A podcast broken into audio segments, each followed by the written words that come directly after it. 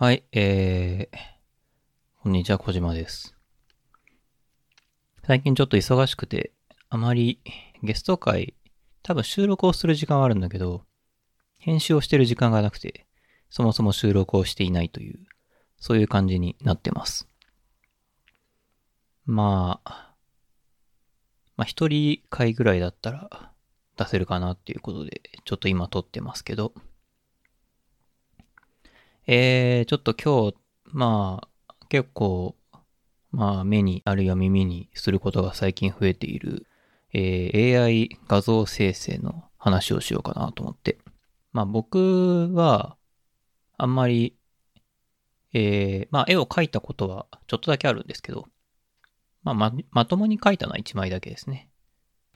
まあ、その1枚の絵っていうのを今もなんかこれは書き切ったなっていう気持ちがある、そういう絵が1枚だけあるんですけど、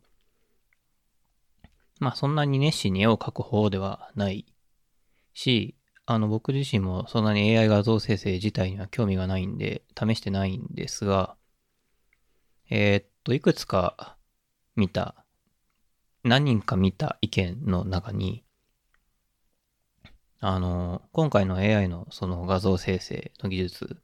によって、まあ AI が、その本来は人間がクリエイティビティ、クリエイティブなことをするっていう未来。まあつまり、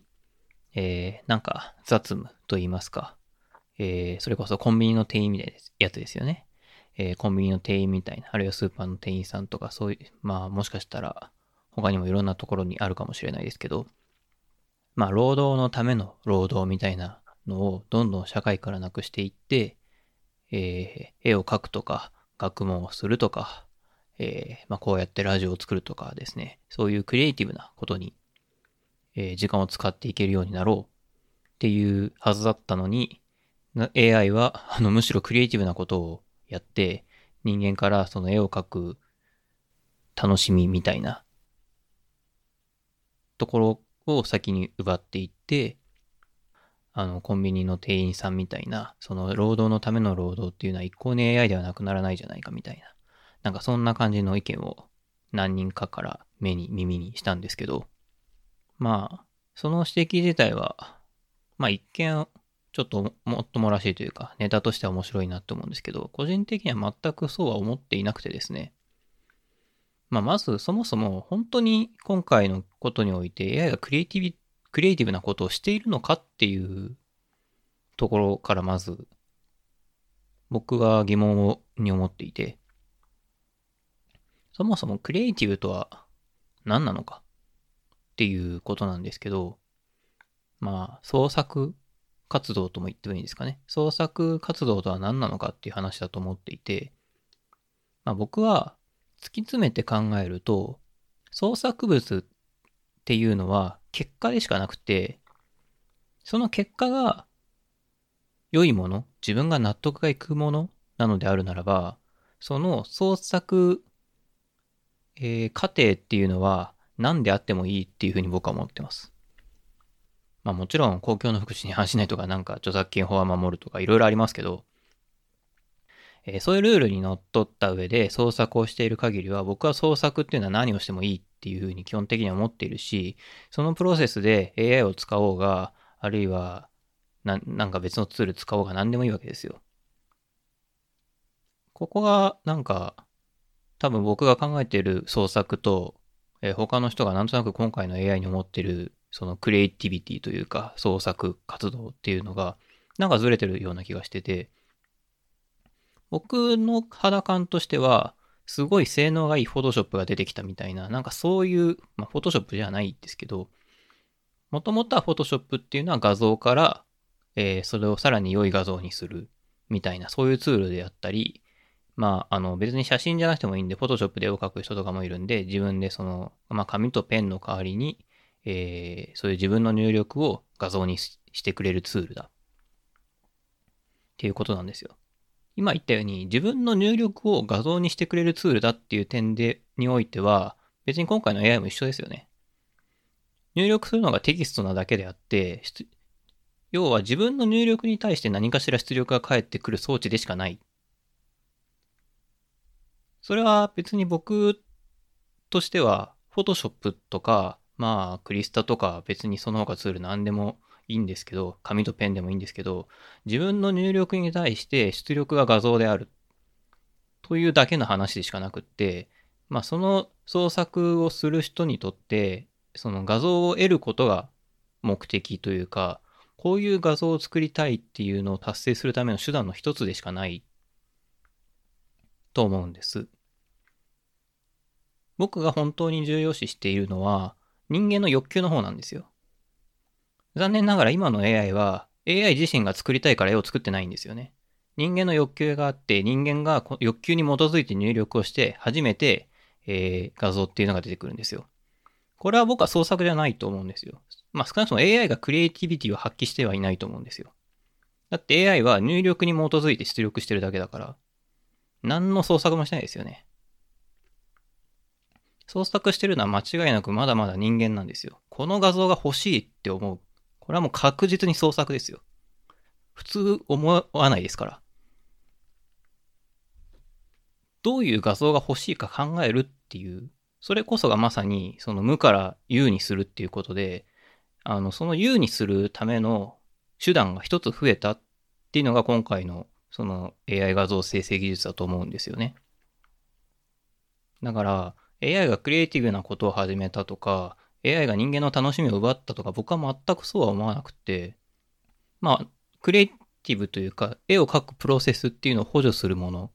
だったり、えー、まあ、自分にはない発想っていうのをこう得るために、まあ何かしら適当に入力をしていろんな絵を見てこういう企画がいいんじゃないかとか考えるためのそのネタだったりいろんな使い道があると思うんですけどその結局その最後の最最後の最後に残ってる本質的な部分この画像が欲しいっていうそう思うっていうところはまだ AI は全然代替してないし、人間のクリエイティビティにはまだまだ、そ、その壁はいつ超えるんだろうなっていうのが正直あるんですよね。AI が、AI 自身がこの画像が欲しいとか、AI が AI 自身でこういう番組を作りたいって考え始めたとき、考えてそれを作り出したら、ああ、それはあの人間の創作活動っていうものをやる余地を奪ったなって僕は思うんですけど、全然そうじゃないんで、あんまりピンときてないというか、ただのただ便利ツールが出てきたなっていうのが僕の正直な感想ですね。まあ、僕は絵描けないっていうのはさっき、まあ描いたことはありますけど、まあうまく絵を描けないっていう意味では、画像が欲しい時にこういうツールを使うことは、まあもしかしたらあるかもしれないなっていうふうに思うですけど、別に絵を描く楽しみを奪われたとは全く思わないですね。あんまり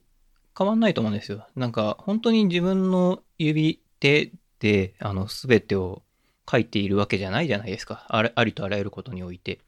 写真を撮って、その写真をから、えー、っと、輪郭を取って、で、形にするとか、あるいは、あの、まあ、それこそ Google で検索して雲の描き方を学ぶとか、全部完全に自分の手だけで、えー、絵を描いているわけじゃないし、まあその手段として、だいぶ一足飛びのようには感じるけど、AI っていうのをかませばテキストから画像が出てくる。で、その画像っていうのを使ったり加工したりして、えー、自分が本当に欲しい画像を作るっていうのは、そういう意味では、かんまあ、便利なツール、恐ろしく便利なツールであるとは思うけど、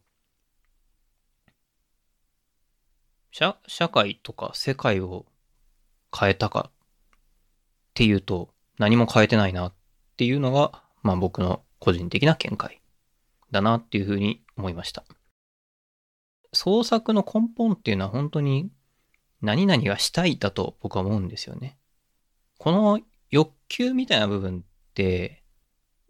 誰にも代替できないと思うんですよ。僕もこのラジオ、このポッドキャストをなぜか撮っているし、なぜか撮っているということは、この話をしたいって思ったわけで、そのしたいと思ったことを行動に移してるんですけど、そもそもこの話をしたいっていうのを誰かに代替してもらうことは多分できないですよね。AI に限らず、他の人にもできないわけですよ。したいからやってって他の人に頼むことはできるし、お金払って僕が作りたい番組を作ってもらうこととかも、まあやりゃできると思うんです。でも自分がやりたいと思わなければ、それは実現しないし、この番組っていうのはできないですよね。このやりたいっていう欲求っていうものを AI だったり他人だったりが代替わりすることは多分どのぐらいの期間できないのか正直わかんないけど少なくとも今の機械学習技術では永遠にできないと思いますね。結局今の機械学習技術っていうのは、所詮入力に対して何かしらの出力を返す関数でしかないので、その、その関数の出来がいいっていうだけの話であって、何かを入力しないと何も出力してくれないんですよね。だからその入力するっていうのを、なんか、えー、代替わりする。その入力っていうのが、その、何かしら全く違う、そのソフトウェア的なものではない要素で行われるような未来が来ないと、今の AI が創作活動を始めることはないんじゃないかなっていうのが僕の考えです。はい、えー、今回も最後まで聞いていただきありがとうございました。えー、っとですね、9月になりまして、あの、ツイッターで一言言ったと思うんですけど、最近忙しくてですね、ちょっとあんまりえー、番組を、冒頭にも言いましたね。えー、あんまり番組を、え、収録するとか更新することがちょっとできてないですけど、まあ、あの、月に1回はですね、最低でも更新していきたいなという思いはあるので、え、これがもしかしたら今月最後の更新かもしれませんし、まあもう一回ぐらいやるかもしれないですけど、まあそういう感じでね、えー、ゆるく長く付き合っていただければ幸いです。はい、えー、ではまた次回お会いしましょう。